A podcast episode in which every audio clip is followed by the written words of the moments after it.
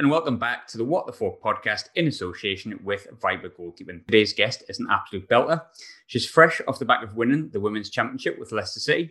Welcome to the show, Scotland defender Sophie Howard. How are you doing, Sophie? All right? Yeah, good. Thanks. Thanks for having me as well. No, absolute pleasure. It's absolutely fine. Thank you so much. Um, I think there's no other way to start as straight from the top. Obviously, we're going to go back and do your full career, but I can't ignore the fact you've just won a title. So, uh, you're not a stranger to the WSL, but how are you feeling about promotion?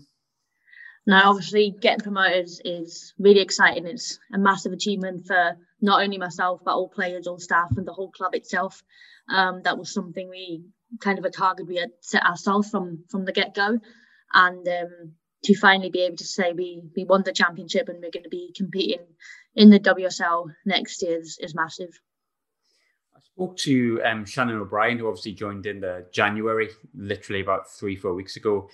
And she just spoke so much. She was really glowing and a, and a credit towards Leicester City, not just the team, not just the players or the management, the football club as a whole. Um, she mentioned a lot about the one club mentality, which some clubs say they do. Not all clubs actually do it, if we're honest. Um, but Leicester feels like a family from the outside looking in. How have you felt about the club since you joined in the summer? 100% I can only agree with Shannon. I mean, there's a lot of clubs out there that say you're one club, um, but you can you really get that feeling with Leicester, and I think that makes the club so attractive and kind of um, promising for not only the men's or the women's side, but just as a whole. Um, obviously, you just mentioned Shannon joined in January, and I think things look really, really great in January. But um, for me, obviously signing in in July uh, we'd been through some rough times, um, but I think that that's made this season so special that we've kind of come out of it stronger, and um, we were able to, given all the conditions, kind of yeah thrive from these, and in the end win the championship. Um, and a big, big part is that I think we, as a women's side, feel valued and appreciated by, I wouldn't say the men's side, but just by the whole club. And it is definitely a one club mentality. And as I said, this makes Leicester so special. And for me, at the moment, is Leicester is the club to be at. I like the fact that it seems both teams, both first teams, interact a lot on social media and stuff as well. It's not like a occasional tweet from the, the men's side. It's actually both sides interact with like both teams. Both first teams are like total. It feels quite equal, which is how it should be, but it isn't always that way, is it? No, it definitely isn't that way. Um, I mean, yeah, you unfortunately often get women's side that are neglected, but um, I can only speak highly of Leicester as a club. Um, I know that our manager is interacting with the, the men's manager, uh, so John and Brendan are messaging back and forth, and you don't get that a lot. Um, and again, I go back to I think part of our result or, or, our yeah success is maybe based on that we feel appreciated and valued. Um, I think given the COVID situation, we haven't been able to interact as much as potentially we would have liked to. Um, but obviously, safety and health comes first. But um, I'm really excited to see how we can build this this connection, this relationship within the club.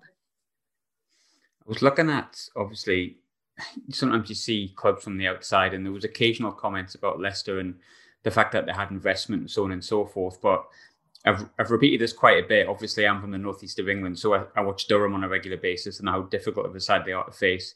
I've seen Sheffield United in the flesh maybe a month ago. I know how good of a side they are. Um, considering how, I don't want to say easily you won the league, considering how much you dominated the league with teams like that in it, do you think people have maybe underestimated how successful of a season it was outside of the club? Um, maybe, yeah. Maybe you forget of all the work we had to put in um, it seems like a quite dominating, and you used the word easy. I know you, didn't mean it that way, but mm-hmm. people will think it was easy, and it definitely wasn't easy. We still had to put all the work in. We still had to like commit 100%. Um, and for us to dominate the league the way we did just shows that all our hard work, yeah, not not only was worth it, but everything we kind of kind of put in from day one um, worked yeah, and it definitely seems so. And like I say, I mean, only I mentioned a few of the teams then, some of the strikers you would have came up against as well. It's it's really not an easy league. I mean, Katie Wilkinson's probably the standout.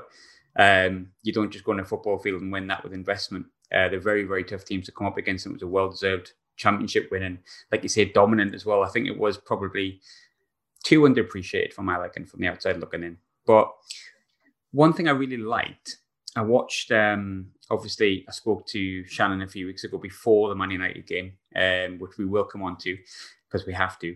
But you had a parade around the pitch. See fans are back in the stadium, which is great. Uh, but you've had like a season without playing with any fans at all. You talked about the one club mentality. I've seen everyone singing Championes and stuff like that as you were going around. After seeing the fans and being so long without them, does it make you even more excited for going into next season, though you've got that kind of backing within the stands already? Oh gosh, definitely. I think for me personally, when I joined, we were already in lockdown and fan, fans weren't um, permitted at games. So actually, I haven't played the Leicester game with fans there. So I'm really, really excited to not only meet the fans, but to have them and supporters, especially next year. It's going to be a challenge, a big, big challenge um, to compete in that league. And I think sometimes having the fans there helps you, um, helps you massively. Um, and I think it's important that the fans know that as well. We don't take that for granted at all. We know how important fans are to us. Um, but yeah, the the little parade gave us kind of a sense of what it can be like with fans again. And again, it was probably fans that came to support the men's side, but they were so supportive of us and, and appreciative and and kind of backing us with our success. And you just mentioned the the chants that were going on in the stadium at halftime. You don't get that at any club and it is something we do not take for granted. Yeah, it was great to see. Actually, it was really, really lovely to see. Before we move away from current stuff um, and go back into the past, and then as far on as we can go, the Man United game. Um, I had spoke to, like I say, Shannon probably about three or four days beforehand, and I mean, I know Manchester United are a new club, but we spoke to Shannon about um, how we can look at Man United and the way they went up and how they're now competing for titles and or in there and thereabout, and can you take inspiration from them? And then four or five days later, after I'd recorded the podcast, you went and beat them. Um, how good of a performance was that, and how much can you base next season on that performance? I think it gives us a massive boost of confidence going into next next season. I think we all knew that this game was not only going to be a challenge, uh, no doubt, but also kind of to see where we stood. Um, we mentioned earlier that we dominated the, the championship, and now we're coming up against not only a WSL side, but a side that was competing for the top three. Um, and then we go and beat Manu. Don't get me wrong, it was an ugly game. Um, we didn't play pretty football, but we didn't go to play pretty football. We went to win the game, mm-hmm. and um, our instructions were to make the game ugly, and we did. We stuck to that that game plan, and we went into the game. We had a rough 20 minutes. The first first 20 were yeah, we were quite exposed, but we kind of just put our heads down and stuck to our game plan. Changed a few things at things at half time, and I think it just showed the grit and the determination of this team to fight through. And um, again, ugly game, but we we stuck to the game plan. Uh, we had tactics that we went through the whole week, and it worked in the end. Um, we were breaking, we were countering. Uh, that was our game plan, and it worked. Um, so credit not only obviously to the staff to come up with our game plan, but to all players that pulled it off. And even though it was a rough start, um, we just stuck to it and yeah, we rewarded ourselves in the end. I think. Yeah, absolutely. I think, um, like you say, it was a top three team you come up against. It was a team that you know not that long ago people were saying can they do the title. Um, and it was a big day for them as well because obviously the, the manager had been confirmed they were leaving, so they would have wanted, you know, great manager as well. They would have wanted her to go out on a high, and you kind of pooped on their party, so to speak. So happy days for you. yeah, I think unfortunately the occasion got to a few players, um, a few Manchester players. Um, I always look at it. It can be a massive occasion. You can play in a massive stadium. It could be the the title winning game, but in the end, it's a game of football, and you need to keep your head. And yeah, it was a massive game for all Manchester players, for Casey Stoney as well. Um, you could see that in their goal celebration or running over to Casey. I do think that potentially underestimate is the wrong word, but they they were going into the game kind of wanting to send off Casey Stoney the right way, which I agree with, but I think they weren't ready for our fight, to be completely honest. I quite like the fact that um, I've heard interviews before, and we'll come on to this later, probably when we talk about Scotland, but you strike me as someone who, and I know everyone does, but some people can live without it, but you like togetherness in a team. Yeah. And Leicester really feel like everyone's got each other's backs. Do you think that's what kind of not just carried you through that game, but the whole season as a whole? The fact that everyone's got each other's back. Hundred percent. I think um, obviously you need quality on the pitch, um, mm-hmm. but it doesn't matter what team you are. Um, you'll get to a rough patch. You'll get get to a to a phase within the season where things aren't going smoothly, and that's when you need that togetherness more than ever throughout the season. And one of them games was Manchester United, where we started off, I wouldn't say poorly, but it was a rough start for us.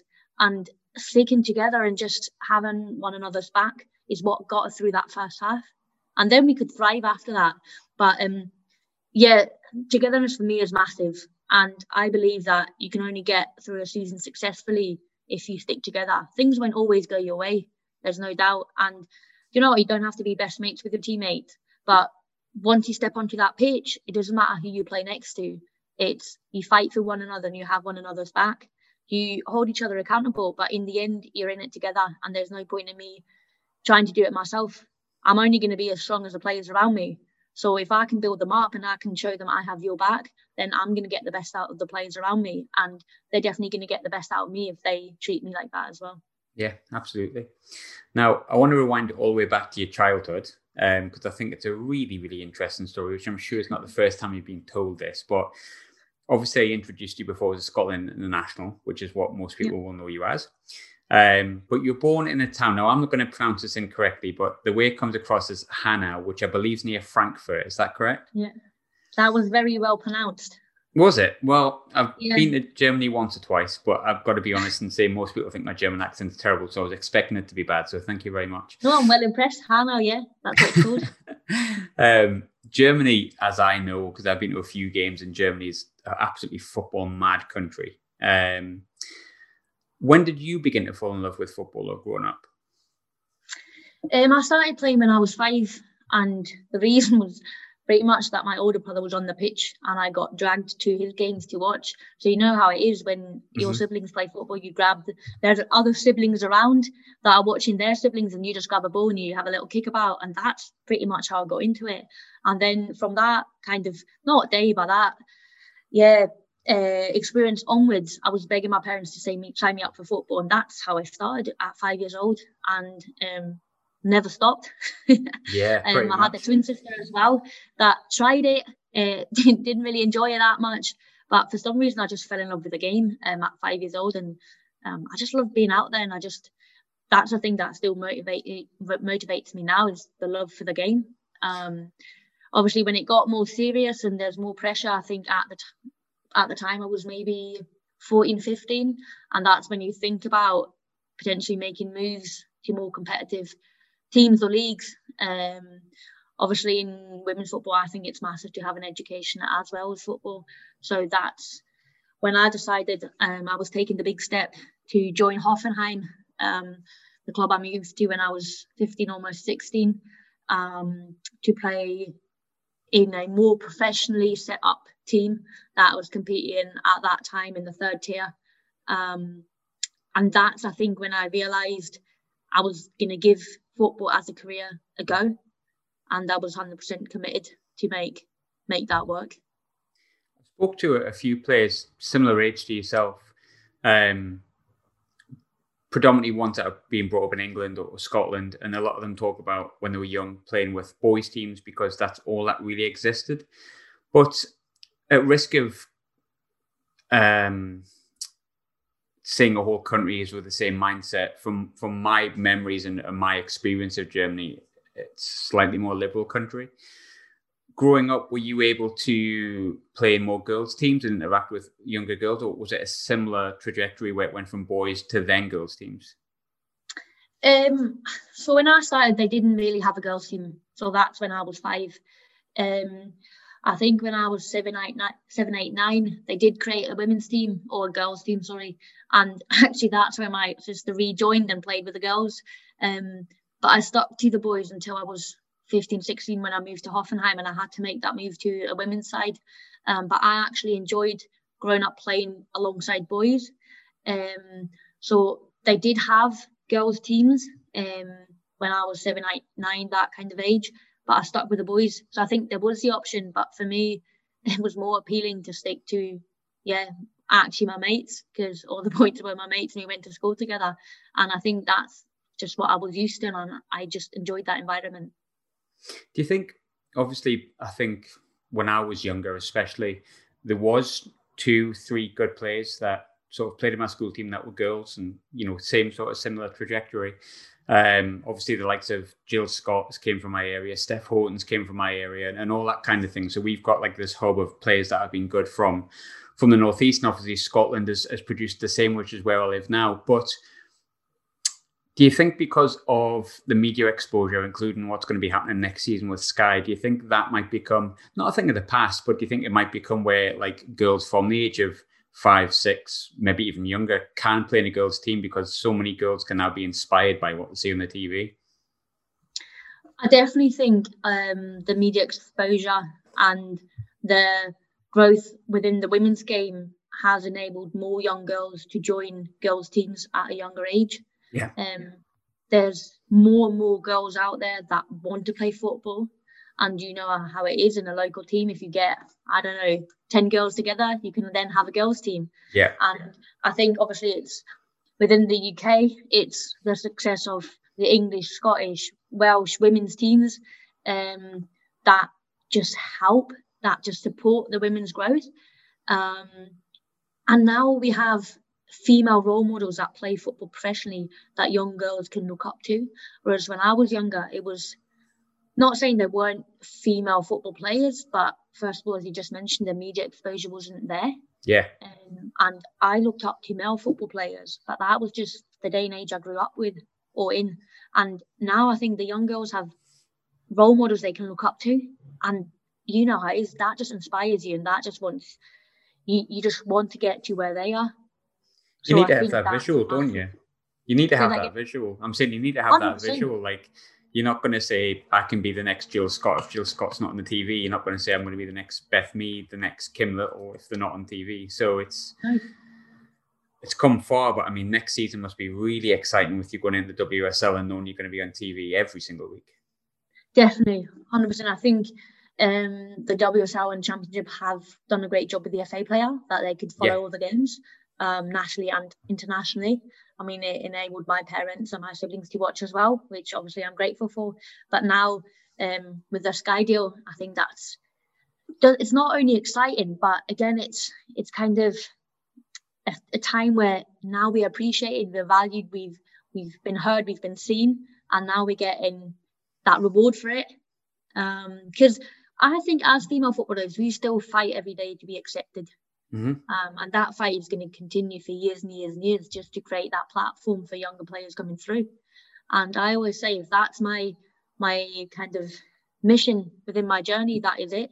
Um, if I'm professional footballer to fight for this equality and for younger girls to have a brighter future, then that's what what I'm doing this for. certainly making big leaps so far. So, but like you say, yeah, you're right. But like you say, there's there's there's still a, a, long way to go. I think a lot of people do obviously talk about the positives because they're there, but there's it still feels that there's a long way to go, and you'll know that better than I do. Um, but we're getting there. Yeah, I think we have to appreciate the the success we've made or the the steps forward. But as you said, we've got a long, long way to go. Um, but we're not done fighting yet. Yeah. Um, you mentioned before you had a lot of uh, you had idols growing up, but correct me if I'm wrong. Your mom's Scottish, your dad's English. Correct. So, did you have a British team that you supported growing up? Yes, I did, and I do. There um, I ask. My whole family supports Liverpool. That's uh, fine. Obviously, I now I'm loyal to Leicester. I think if you play for a club, you have to. Not you have to, but um, it's part of your identity now. Yeah. Uh, but growing up, uh, definitely in support of Liverpool.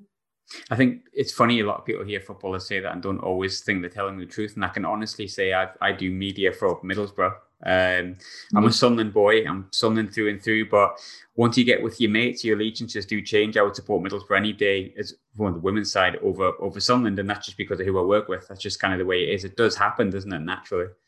Oh, 100 percent. I think it's just part of your job. Yeah. means you're enjoying your job. I put it and put it that way. I guess. Yeah, um, definitely. Yeah, I agree with that. Did you have any idols growing up? You mentioned before you looked towards sort of male footballers because that was kind of the choice, unfortunately, you sort of had at the time. But who did you gravitate towards? Um, I've always admired Steven Gerrard, to be honest. I'm um, fine with that. I'm a Rangers man as well, so good. I'm fine with that. we agree, agree on that as well. Then, um, I think I've always looked up to not only good football players, but who are good people as well. And mm-hmm. I've never met Steven Gerrard, but I can just, from the way he used to hold himself on the pitch and now as a manager, I think that's something I, um, yeah, look up to. And that inspires me to not only be a good footballer, because that's what we kind of get valued by. Um, our performance counts. But for me, it's also being a good human being. And as I said, I haven't met Steven Gerrard, but he just comes across as a humble person, which I really, really appreciate obviously the first word I think of when you talk about Steven Gerrard the manager and the player was leader as well. Um, I don't think that would be not describing you as well with the way you play on the pitch. Um, did you take a lot of leadership lessons from him growing up as well? Um, I think sometimes I'm someone I don't really speak up. I think I speak through my actions, and I've mm-hmm. always lived by that. Um, you can tell that Steven Gerrard is a massive, massive leader. Now Jordan Henderson, massive, massive leader. And that's not not only because they are good footballers, they just have this, yeah, um, image about themselves. They literally put everything and everyone else before them. Yeah. Um, I unfortunately get quite annoyed when people speak but don't act upon it. Um, so sometimes I got very impatient for that. But um, I'm someone that believe that your actions speak louder than your words. Uh, yeah.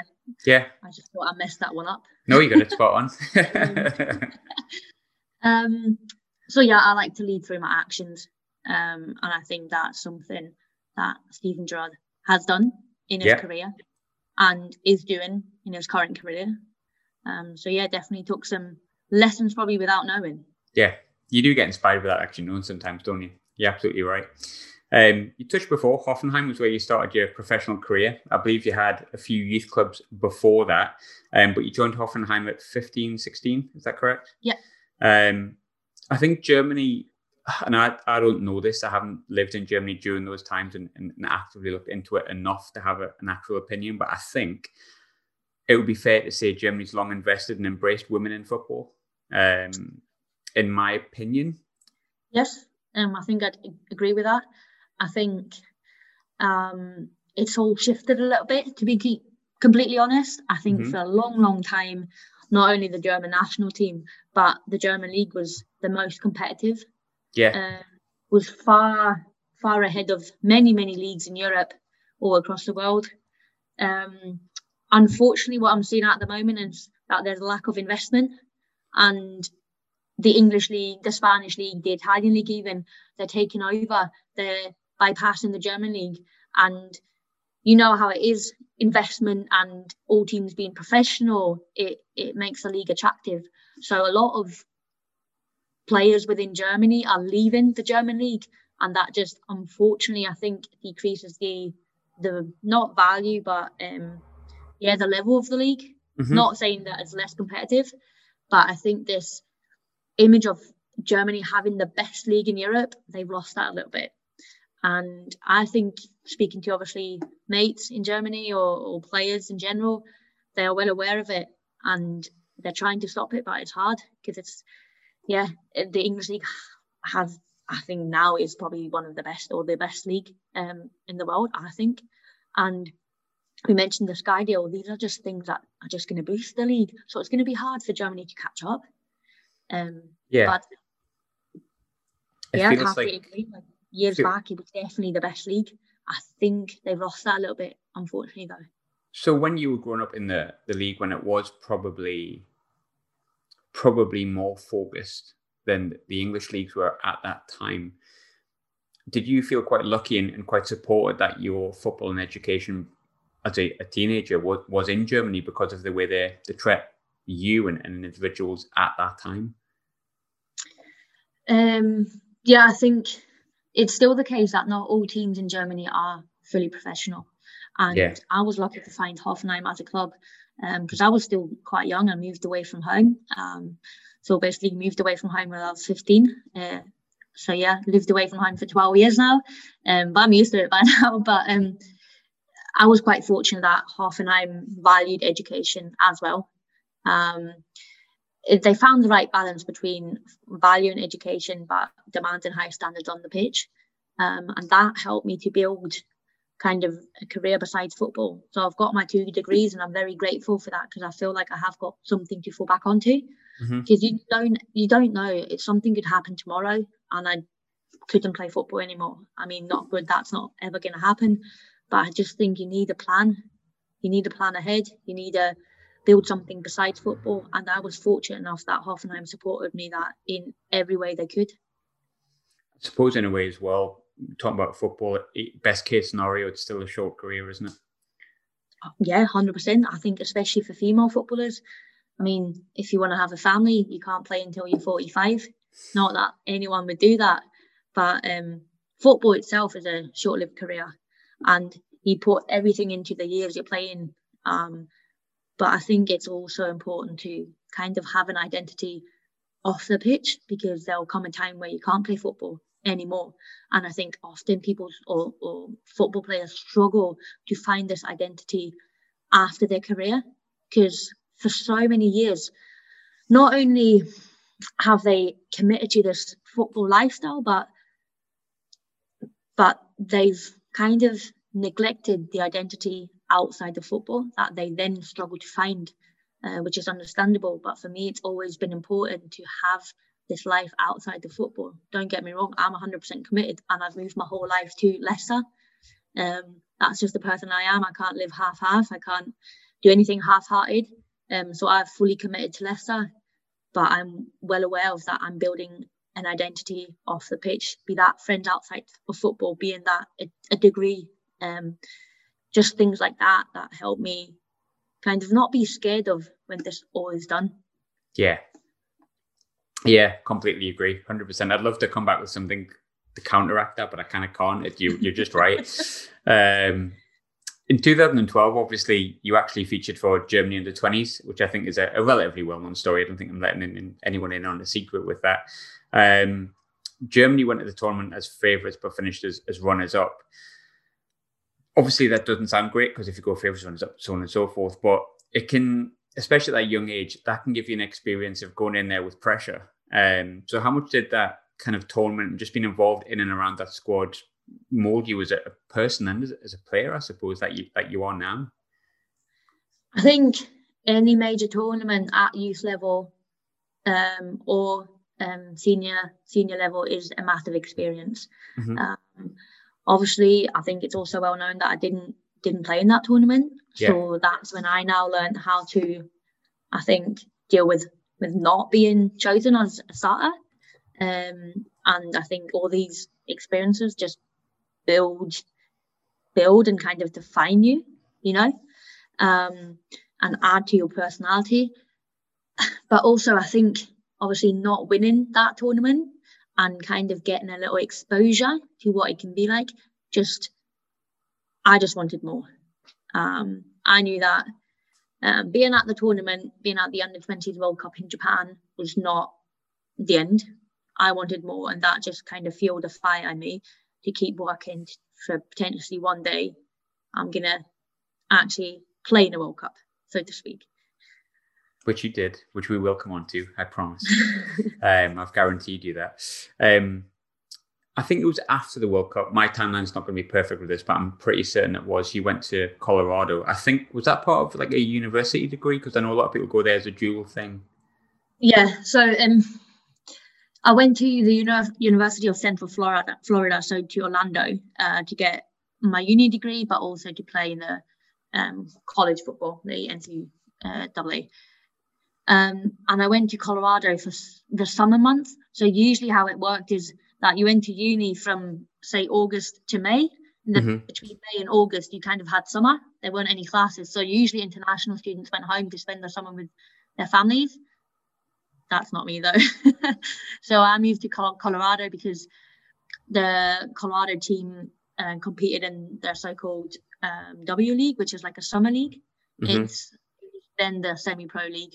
Um, so I went to uni August to May, and then May to August, I competed in the W W League, the summer league, just to compete again, just to continue football. And um, that was me, and I did that for three years. Um, so I didn't go home for three years. I went home for Christmas every year, but um, again, I, am not a half-hearted person, so either I do or I don't. So for me, it was never a question whether I would go home for the summer months. I was always going to stay out there. Um, so that's how Colorado came about. With, I mean, I know it now with the players that obviously are at um, Middlesbrough. Obviously, we're, we're Division Three, but a few players end of every season, you'll get a bulk of them will go over to America because because the opportunities there. Um, soccer, as they as they will call it, has obviously been popular there for a long time. Women's soccer, as I will call it again, um, for a long time as well. But we've seen last season a lot of the American players, the big names, you know, the Alex Morgans, the Sam Mewis, the Rose Lavelle, come over to the WSL, and obviously there'll be multitude of reasons for that. But what I find quite interesting is like they wanted to come over here. Obviously, as the time is speaking, Abby Dalton is still here as well. Um, how much are UK academies from where you are now, or UK um, youth centre, shall we say, if you prefer, beginning to match what's been going on in America for like decades, big, pretty much, in your opinion?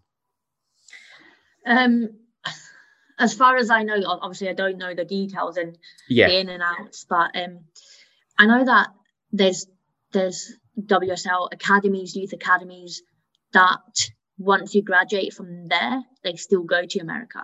So I don't even know what the comparison would be between the youth academies and the setups over in America. But I do know that after the academies, if these girls don't get, I know, um, attracted by a club, say in the WSL Championship, they do sometimes pick the option of going over to America. Um, I wouldn't even know what the comparison is to the youth academies um, yeah. in the UK um, based in America. Um, for me, the reason to go to America was not only could I combine elite football, high level football, with getting a degree again. For me, is also kind of the challenge of, yeah, growing as a person. I was moving not only away from home because I'd, I'd been living home, away from home for three years then, but for me, it was moving to the other end of the world. Um, I was growing as a person, as an athlete, um, and I, I think it's just a constant challenge I'm looking for. And that was for me the reason to move to America. Um, and I really enjoyed my three years there. I really did. Um, after that, for me, however, it was time to move back. I'm very close to my family, and I did miss my family. There's no doubt. Um, I think by that time I was quite used to not seeing them. Mm-hmm. Um, but I'm very close to my family, and I think for me then it was time to. I didn't only want to move closer to my family, but also I wanted to compete in the Bundesliga again. Uh, when I left Hoffenheim, uh, when I was 18 to move to America, we we'd been competing in the so-called second Bundesliga. Um, by that time, Hoffenheim had gotten promoted into the Bundesliga, and I was competing in the highest tier in Germany. And for me, that was the next challenge to go back and kind of prove myself in, in the highest league in Germany, and that was the reason for coming back. When you came back to Hoffenheim, that would have been 2015. Yeah come 2016, you're contacted by England, which yep. obviously I think again is not a not a huge secret. And they moved you into now you'll have to explain this to me because I didn't quite understand it fully, and it was probably before I got into women's football, which I like being honest about. Um, the next generation squad, as it was known. Um, at that point, obviously, you accepted the invitation, but did you feel like at that point, obviously, we know it's changed, uh, like the Lionesses would be where your international future would lie?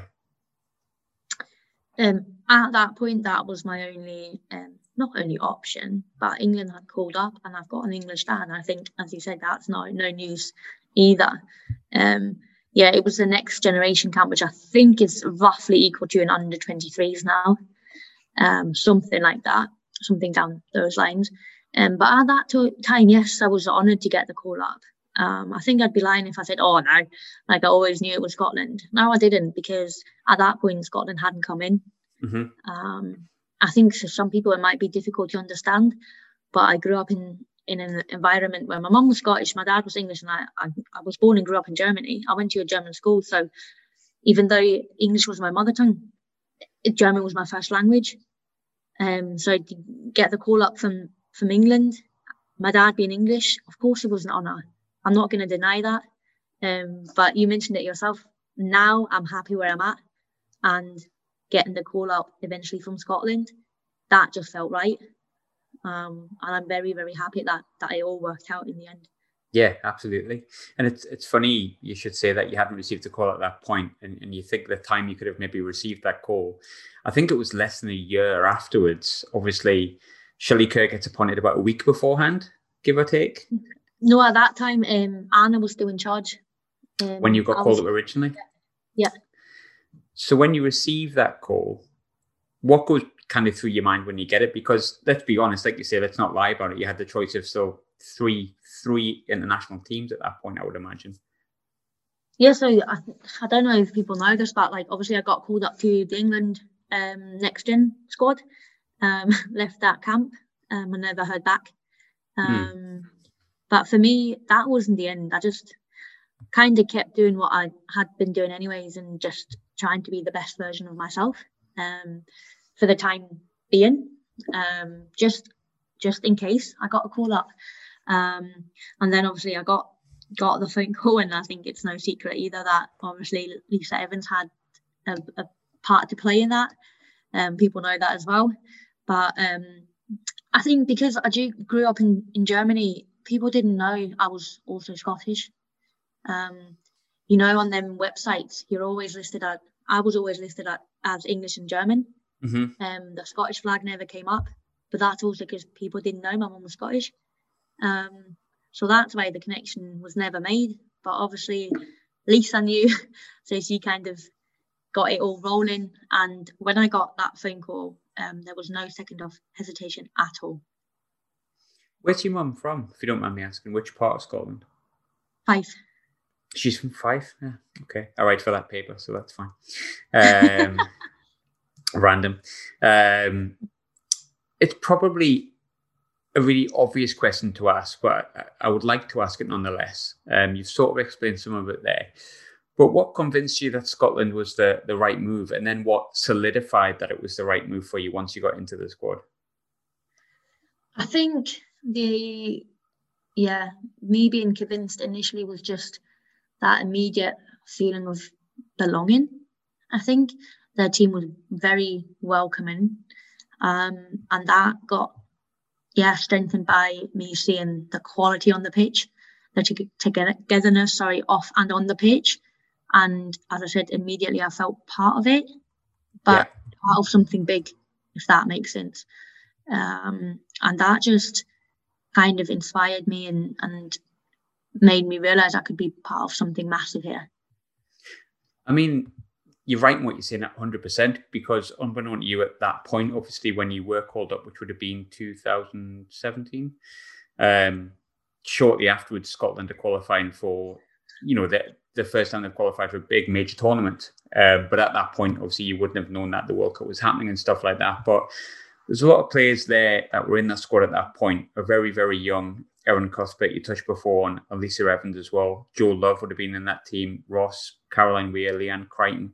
A lot of the players that are still with the squad now, um, some of them have exploded. Like Caroline Weir is like obviously the biggest one, ridiculous talent.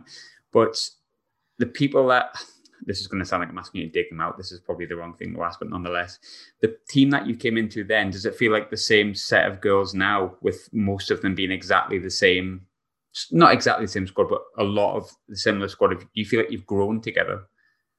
Um, I'd, I'd definitely say we've grown together. Um, I think the squad has changed somewhat, mm-hmm. um, based on maybe age, based on change of management, so selection. But we definitely have grown and, and kind of, yeah, bonded. Um, a lot of the girls that were within the squad when I got the call up are still there, and I'm still, or I am very close with. Um, and I think that defines the team, and that's why I think this team is so special because we have this bond with one another.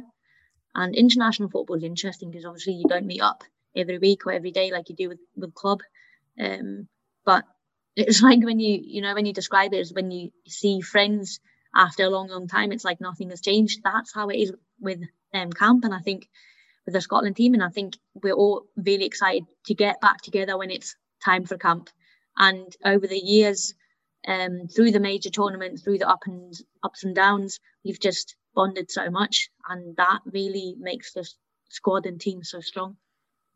I really liked. I watched an interview that you when you spoke about your time at Reading, which won't labour on it too much. You had injuries; it didn't work out too well for you. That sometimes happens in football. I, I get that completely. But what I quite liked about the time that you had there, you said when you were out with, I think it was a was it hamstring tear twice. Yeah. Yeah. yeah. Um, you mentioned that the Scottish team, the Scottish girls, would text you, keep you going when probably one of your lower reps um, that you've had as a, a footballer. So if you don't mind me asking, what kind of was it the whole team or was it specific people you got quite close to? Like, how close knit is that squad? Is it the full 22 or all like knitted together? Um, I think obviously in every team you have the people you're closer with compared to others. Yeah, of course. But I think what was so special in my situation is I hadn't been within the Scotland setup for too long. Obviously, by that time, I think it was two years, maybe, mm-hmm. um, that I'd been part of the the squad. Um, and it wasn't only my my closest Scotland friends that had messaged me that I'm in touch with anyways, but it was players that I wasn't in touch with on a regular basis, that I wasn't messaging every day, that actually reached out to me. I think to give one example was Kim Little. We know what a football legend Kim Little is, and for her to actually take take some time and reach out to me and just just tell me to keep going, and that just meant a lot, and that did keep me going. Um, probably Kim doesn't even know how much it meant to me, but there were obviously other people. Rachel Corsie is a great leader. She reached out to me as well. That's just to name two massive Scotland legends, personalities, great football players. Um, obviously, like Christie Murray, I'm very close with. She was reaching out to me very often. And that us being close and, and messaging a lot doesn't mean that it meant less. It yeah. was just more of a surprise um, to get their messages from players I potentially wasn't close with or actually thought I wasn't close with because that I think speaks volume. And that kind of stuff keeps you going, doesn't it? When you're at a low ebb, you need that really. You need people to be looking out for you. Yeah, definitely. I think at Reading, um, you might have, as you just mentioned, seen that interview or the podcast, and um, I was away from my family, and that was my 1st mm-hmm. major injury, and I was out for a month, two months longer than I should have been, just because everything retore and just didn't go the way it should have. Um, so in that moment, Scotland was my family, and it's hard to believe for some some players maybe or someone listening, but my family was so far away that Scotland in that situation was my family, and I kind of gravitated towards them. Um, and yeah, mom, some people might not understand because obviously I could ring my family, but you don't want to bother your family. They're they're stressed enough anyways. They're worried enough anyways because they can't help. Um, and yeah, they were far away. Um, you just have to, yeah, yeah. I, I think obviously Scotland helped, uh, Scotland helped me massively, but you just have to kind of deal with it. Yeah, there's no other way of putting it. You played under, you mentioned, I didn't actually realise this, which is quite good. You played under Anna, obviously, you came in the squad with, you played under Shelley as well. Um, Shelley, I really like when she's on TV. Maybe I'm biased because she's on Rangers TV a lot. Um, but I, I really like hearing her speak. She knows the game inside out. And I think she's one of those people which I quite enjoy hearing speak on TV because I see other males next to me who will sit in and go, Oh yeah. And I'm like, and she's helping build that so much. But how much did you enjoy playing under both of them? Um, enjoyed both phases, both stages. Um, I think very different managers. Mm-hmm. Um, learned, learned and developed in both environments differently. But that just added to not only my game but my personality. But I can only say I, I enjoyed it both. Um, I think I believe I believe in it's you're in charge of making the most of any situation and getting out of it what you want to get out of it. So um, even though maybe of course, Anna called me up and gave me my debut. I think I didn't play as frequently, um, but I still developed in a different way, maybe. But um, I enjoyed both. I enjoyed working with Anna and also with Shelley. Obviously, you went to Euro 2017 um, shortly after, obviously, your, your first call up, I believe. Now, while you didn't play, obviously it was a monumental moment for the Scottish women's team, which then got, as we know, you know, uh, encapsulated by a, a, different tournament.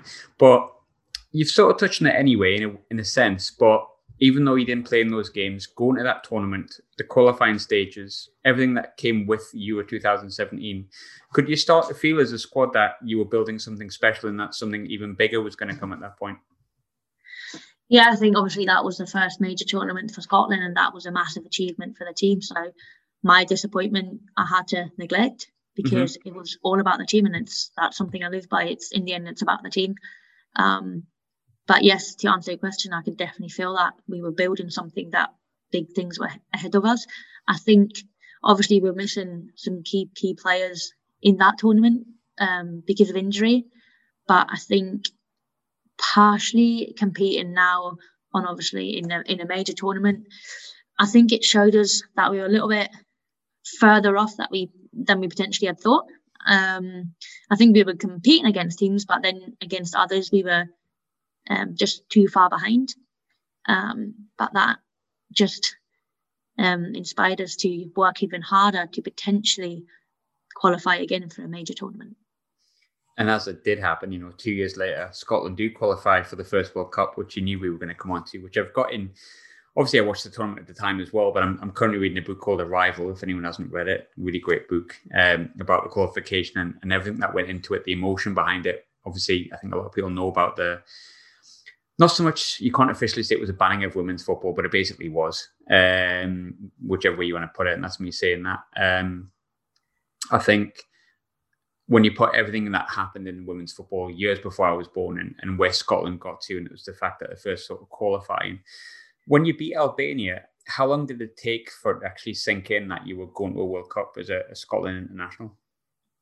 Um, I think leading up to the final whistle, um, I think we knew, or we thought we knew what we'd achieved, but things like that don't don't sink in until a while afterwards.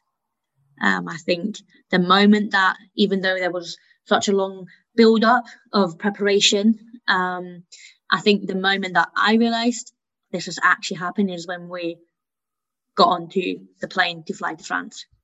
Um, we had the massive send off game um, against Jamaica um, which you scored which, yeah, yeah, which I did score at, yeah.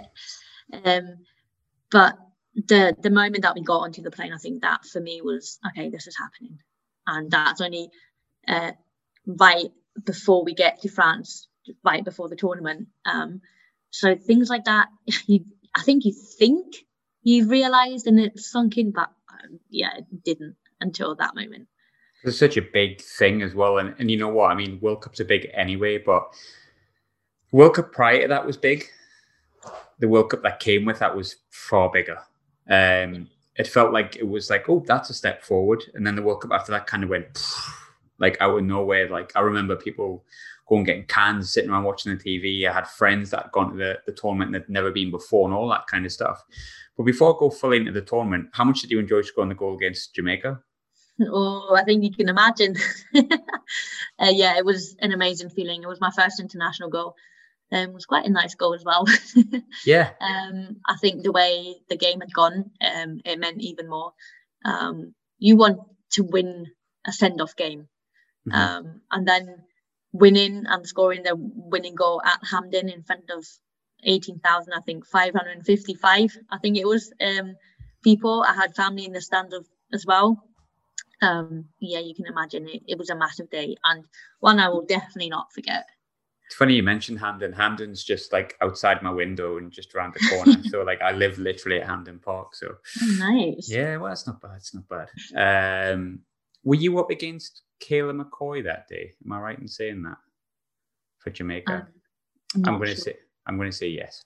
Okay. Um, Leave it there. when it goes to the the opening game, now correct me if I'm wrong with this, because I'm one of those weird people that's lived in Scotland that long. I'll support Scotland, but I'm also English. Um, you didn't feature against Japan, but it was England where you played it right back. Is that correct? Yeah. Yes, I thought so. Yeah. So disappointment you don't start in the opening game, but you're still in the tournament. You know you're going to be there or thereabouts in the squad. You start against England, probably Scotland's biggest game, based on a rivalry, b the where it's at, c what it means. So you're born in Germany. You've got a Scottish mother, and I, you know I know I know Scottish moms, um, so I know that you had a, a lot of um, a lot of know-how about Scotland growing up, and then an English dad. But you're standing in coming out the tunnel against England at a World Cup. You're wearing the jersey. You're standing shoulder to shoulder. You you know the first Scottish woman to qualify for the tournament. You're singing "Flower of Scotland." How emotional is all that, and how do you manage to put that to one side to actually play the game? Because it must be huge. Yeah, it's funny that you ask that because um, I've been asked that before, and I had to think about it because in the moment you just act. Um, I think when people ask me about a favourite moment within my career, that was definitely one. Uh, mm-hmm. Playing against England, um, being selected in the starting eleven, walking out of the tunnel, singing the anthem. Um, uh, the Scottish team being tight, anyways. But I remember that I was telling myself that the occasion cannot get the better of you. Um, and as much as I was emotional because I had my family drive over from from Germany, um, had them all there. Um, it is something you work towards your whole career to be competing at a World Cup. Um, but I remember I was standing next to Christie Murray, who's also my roommate at Scotland, and as I've mentioned before, we were very close. And I had to pinch her, and I don't even know why I pinched her because clearly she should have pinched me because I was getting emotional. But I can remember that that I pinched her, and for, for some reason that made me think that oh, I'm back in the moment. I don't really get why I acted the way I did, but that got me back in the moment. And as I said before, um, I constantly remind myself that it's just a game of football. Of course, it was probably the biggest game of my career mm-hmm. um, at that point, definitely. But I had to strip it down to it's an 11 v 11 um, to take all the emotion out of it. Um, I was pumped, no, no question. I definitely was. I don't think I needed any what's it, energy gel gels, caffeine gels, because I was pumped anyways. But um, in that situation, I had to strip it down to it's 11 v 11. Um, I had to obviously pinch Christie, which I just just mentioned, and I was back in the moment. And then throughout the 90 minutes, or I think the 75, what I played, I was just focused on my job, and that was to not let the winger beat me, and that was my job, and that's what I focused on. Would it be right in saying, because I have to mention her, she was my first ever guest on this podcast, Beth Mead. Um, was, yeah. That's who you've been up against. I mean, Beth, obviously, because she was one of the first women footballers I ever watched in the flesh. I have like a, a natural thing where I just love her because of that, because I was usually yeah. at Sunderland when I was growing up. Um, well, mid 20s. Um, how good is she? Obviously, you, you, you're working on your job, but when you get a look back on the game two years on, like how good is Beth Mead and how tough is she to come up against? Beth Mead is a class player. She's a class winger um, good on both feet with both feet. Um, difficult to defend because she can cut inside or outside. Usually, when you when you do your scouting, when you do your your analysis, you can almost try and come up with a plan how to defend a player. I think that's what I've learned through the years. Even within the game, you, you assess how a, how a player likes to attack. But Beth Mead likes to chop inside and outside. So what are you going to do now? Yeah. um, but yeah, a class class winger. And um, for me, the biggest thing is that Beth Mead got subbed off, not because she had a poor game at all, because she played really well. But that was my job done because she didn't score against me. Did she get a few crosses in? Yeah, she did. But sometimes you lose it 1v1. Uh, but I think I did a decent job. My task was to, um, yeah, not have her have any glory. And I think I managed. And that is not saying she had a poor game because you still had a good game. Um, but you can, but, but you your job is to keep it as quiet as possible. Have, yeah. Yeah. And I think someone can have still have a good game, but you still do your job. Um, yeah. You talked before about Euro 2017, how going there and the results that happened made you believe that maybe you're, you're further behind than you thought you were. And obviously, you look at the two England games in both tournaments. No one wants to go, oh, well, that's a positive in defeat. But you sometimes have to be like, when you get beat, can you can I take a positive out of that? What are the positives and what do I need to work on? Mm-hmm. From six 0 to two one, close much closer game in a really short space of time at a major tournament. Was that kind of the one positive that you were able to take into the Argentina game? Yeah, I think it definitely showed us how far we'd come to the mm-hmm. previous mm-hmm. um, game against England. Um, I still think our through our performance we didn't do ourselves justice. Um, but it definitely did show what you just mentioned, how far we come, and that we're on the right track. Um, would I have loved to beat England? Yes, hundred percent. I mean, I don't go into a game just saying, "Oh, let's be better than next time." Uh, last time, yeah. No, we went in to win the game. Um, I don't think we had our best game. Um, England played really well, and as hard as it is to say, I think the better team went, won that evening. They, they had a good tournament. Well, we had a good tournament. They, we, I don't know which way I'm going with this here.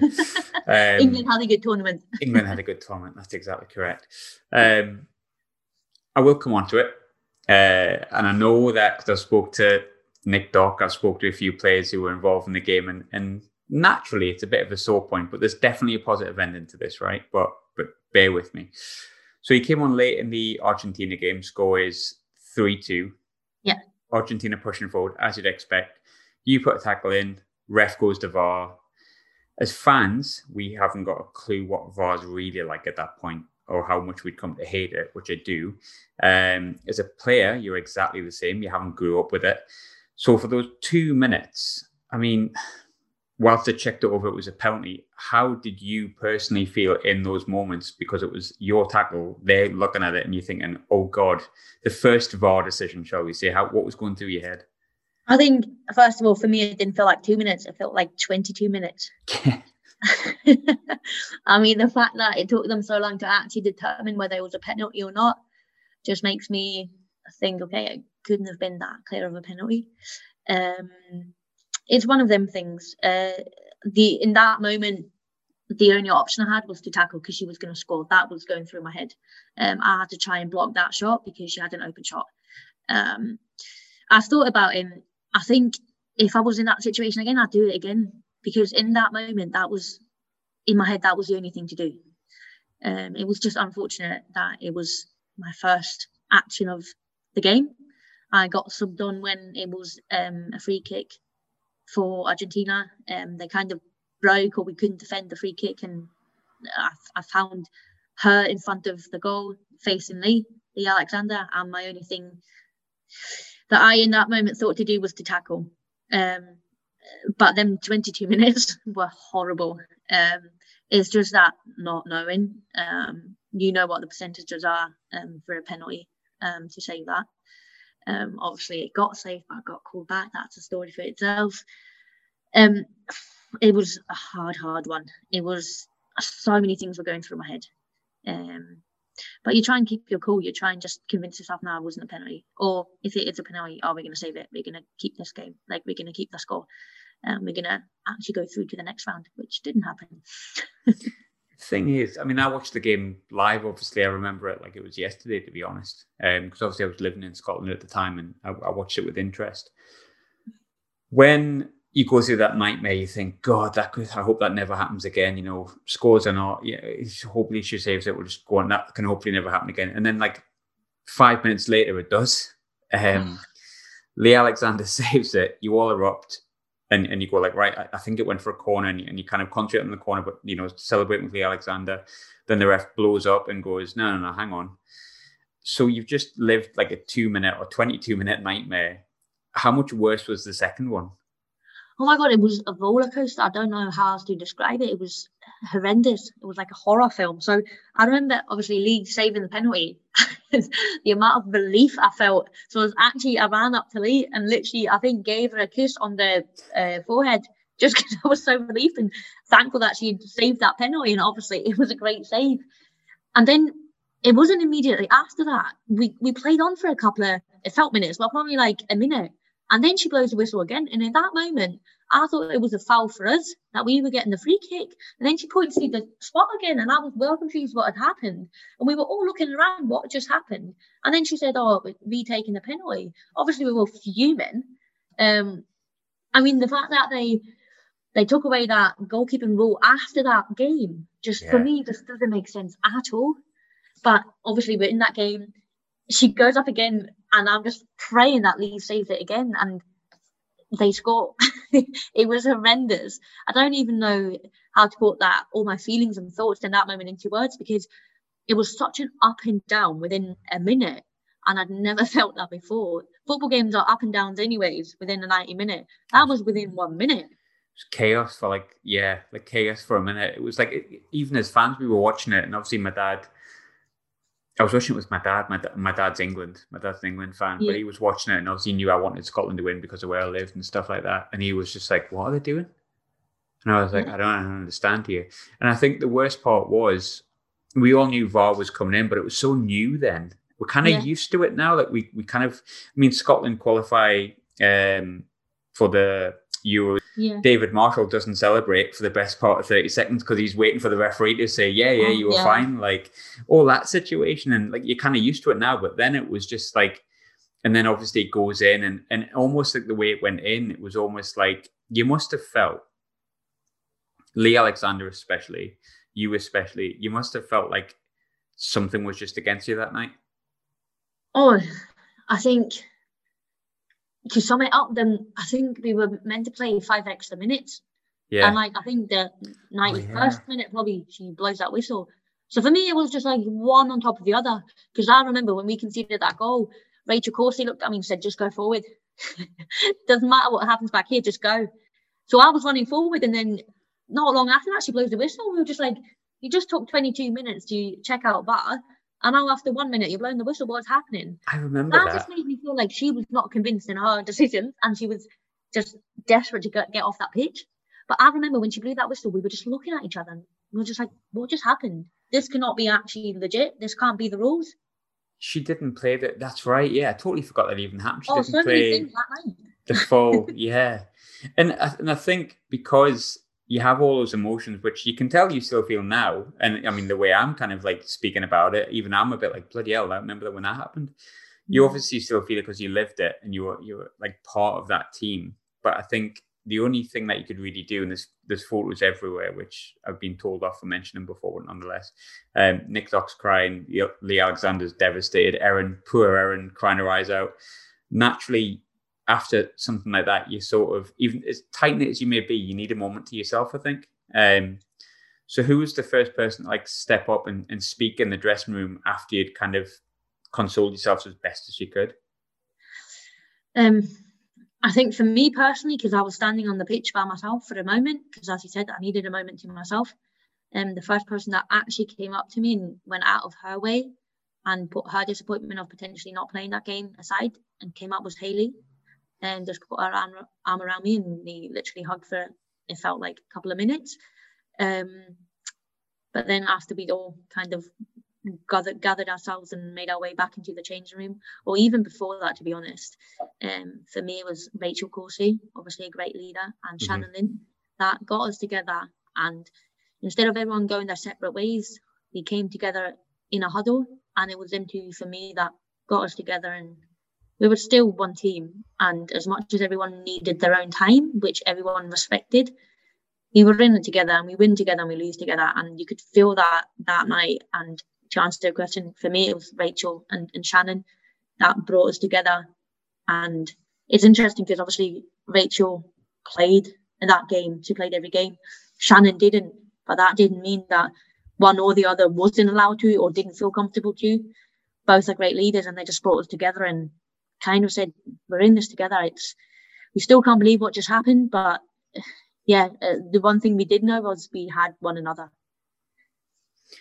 I know there's been the, the disappointment of not qualifying for this Euros. I, I know that, and I, I certainly don't want to labour on it. But as I touched on before, I'm reading the book about it at the moment, the entire story, like the, the 50 year story, not the, the five minute yeah. crazy story, the, the whole thing. Um, two years on, although although it's hard to look back, it's probably always going to be like you know a lot of difficult moments in sport and life kind of are with us. Um, can you now see the tournament as a whole, the qualification, being at the World Cup for the first time, singing the national anthem, progressing as a team, putting Scotland on the world stage? Do you see it now for the momentous achievement that it actually was, rather than just those mad five minutes that could have quite easily defined you? Um, no, definitely. Um, it was obviously the first World Cup we'd qualified for. Um, we were competing with world class teams. We were finally competing with England. Mm-hmm. We weren't just playing against England. Uh, we were definitely competing with J- Japan and with Argentina. We should have beat Argentina. Um, and obviously, it took some time to get over what happened in France. what happened, especially in the game against Argentina. But looking back, we, I think we learn as a team. Um, it's again one one of them experiences that you can look at them at from two different angles. You can let that define you and just say, "Oh, we're not good enough to compete on the world world stage," or you can say, "We weren't good enough that tournament because we weren't." I don't think um, that's a secret because we're a team that plays with bravery and we were lacking that in that tournament. And as I said in the England game, but I think it goes for all three games, we didn't do ourselves justice. But we learned from that experience and we need to play with bravery. And that is what Scotland is bravery. Um, I think people would laugh and like, oh yeah, Braveheart, whatever. No, no, no. Like Scotland is bravery, and that's how that's how we qualified because we played like that. Um, I remember the qualifying games against Switzerland. Who thought we'd ever beat Switzerland? But we did because we believed in one another and we went for it. And I think now looking back to the tournament, um, we've learned from it. And um, we've got even closer as a team. And we've inspired so many young girls. And that is a massive achievement in itself. Yeah, absolutely. Sophie, I, I really enjoyed the chat. I hope you did as well. Thank you so much. No, you're very welcome. I thoroughly enjoyed it. Yeah.